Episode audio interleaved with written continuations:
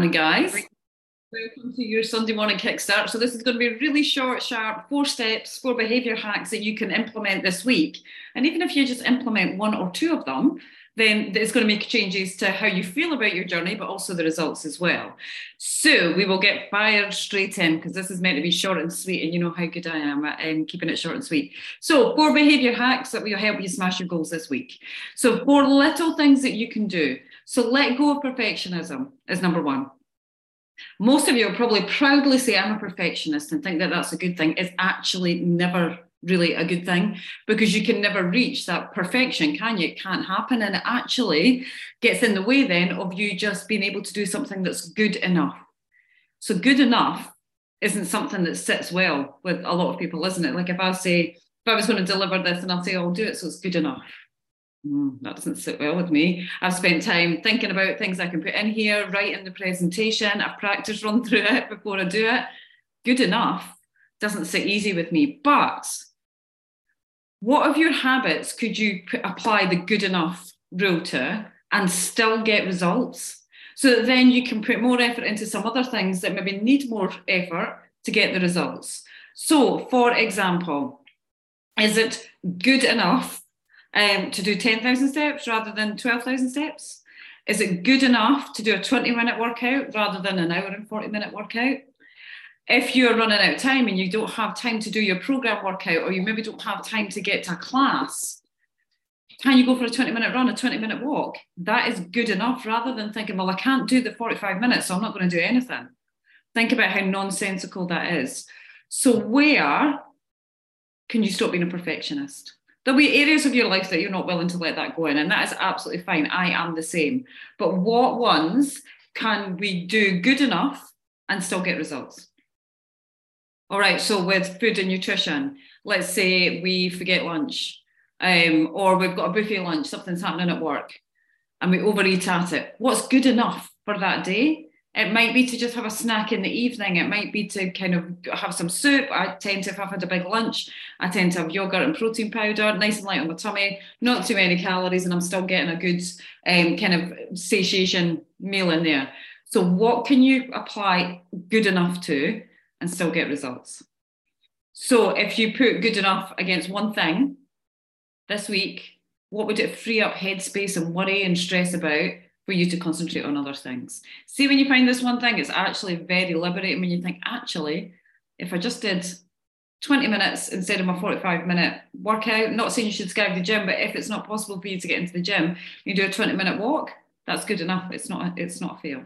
Number two, focus on the journey of you. And I've seen this quite a lot, probably in the last couple of months, where people are too busy worrying about what everybody else is doing. So I see so and so in the group and she's doing this or I see so and so in the gym and she just is amazing and I'm not there yet.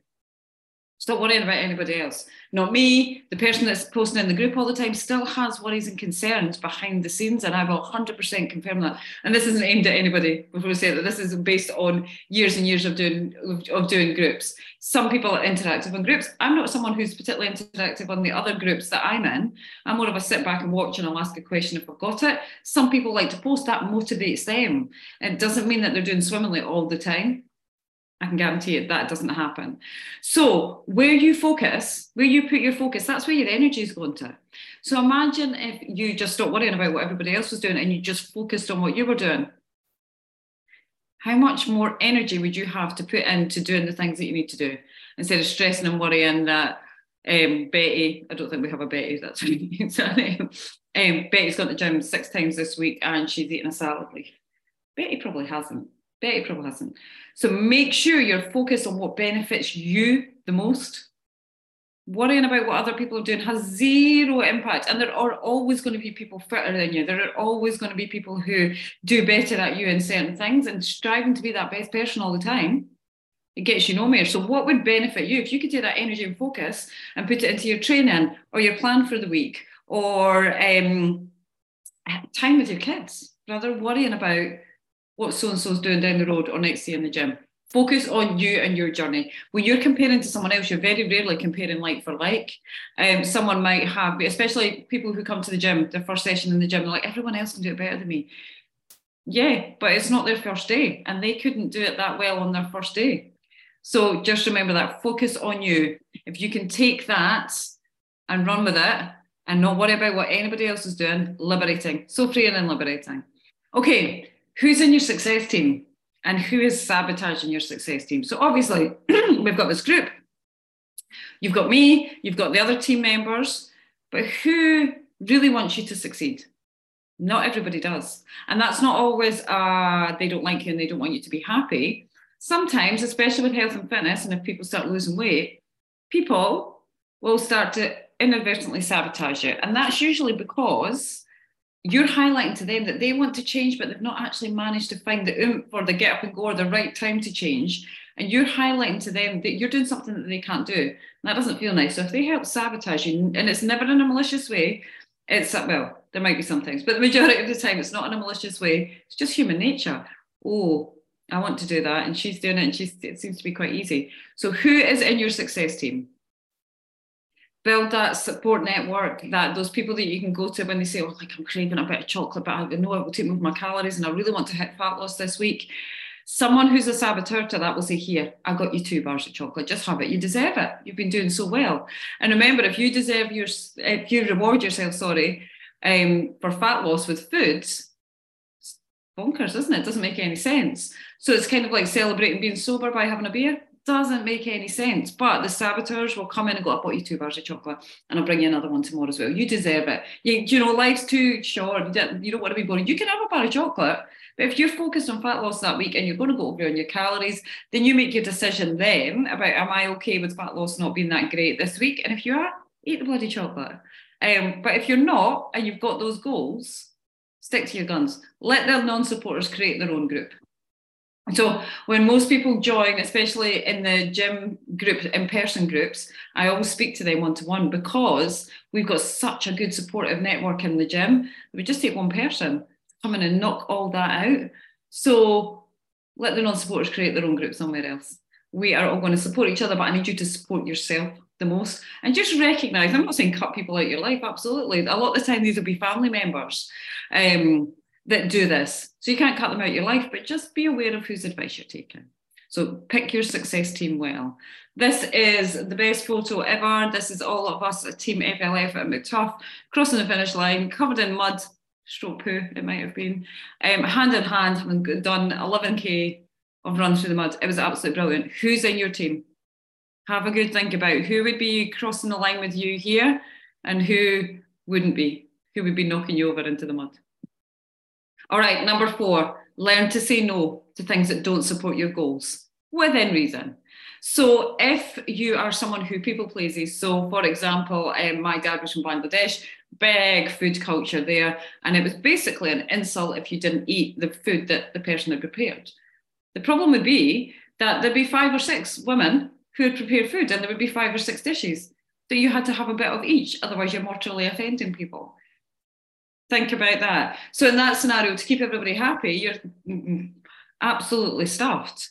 Um, now, when I say within reason, if your kid's like, "Mom, can we get some Haribo and watch um, a movie?"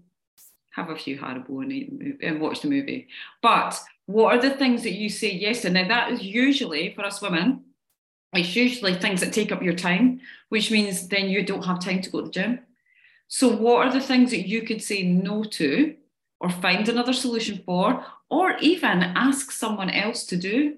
I'm really guilty of this. I go about this house going, this terrible, nobody does anything in here, blah, blah, blah, blah, blah. I don't ask for help.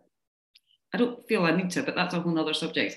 But I don't ask for help. I don't ask anybody else to do anything. When I do, they go, yeah, I'll do it. So the kids can chip in. So if I gave the kids a job each, and James, there's three less jobs I need to do. So where can you delegate or say no to things? That actually, I'm not doing this anymore. This isn't my job. I'm not doing it. So people pleasing only keeps other people happy. So if you want to keep other people happy and you miserable, that's fine. It's a balance, isn't it? You don't want to be telling no to everybody. Of course, I like to help people. I overcommit to things all the time. Um, but people pleasing only keeps other people ha- happy. I care about you, your goals, and your health and happiness. So, what could you say no to this week or delegate out? Have a wee think. I want you to have one for each of these things. So, where can you apply the good enough? um, approach to something this week that would free up time and energy for you to focus on something else. You're going to focus on your own journey. Just a journey of you. You're going to stop comparing to other people. It's a waste of time. It's a waste of energy. Think about where that energy flows. You're going to pick your team. Who's your success team? Who wants you to win and who's in the background sabotaging you? Who would be knocking you in the mud here and who would be running over hand in hand?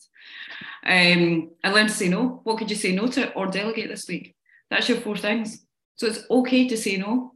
Um, I wind myself up about things when I have to say no to them and I think, oh God, no, they'll, they'll be raging or they'll, they'll be annoyed or they'll put them out. And then if I say no, they go, that's fine, I'll sort something else.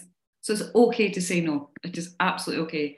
So, four steps execute these four tactics every week, along with the four habits that we had before.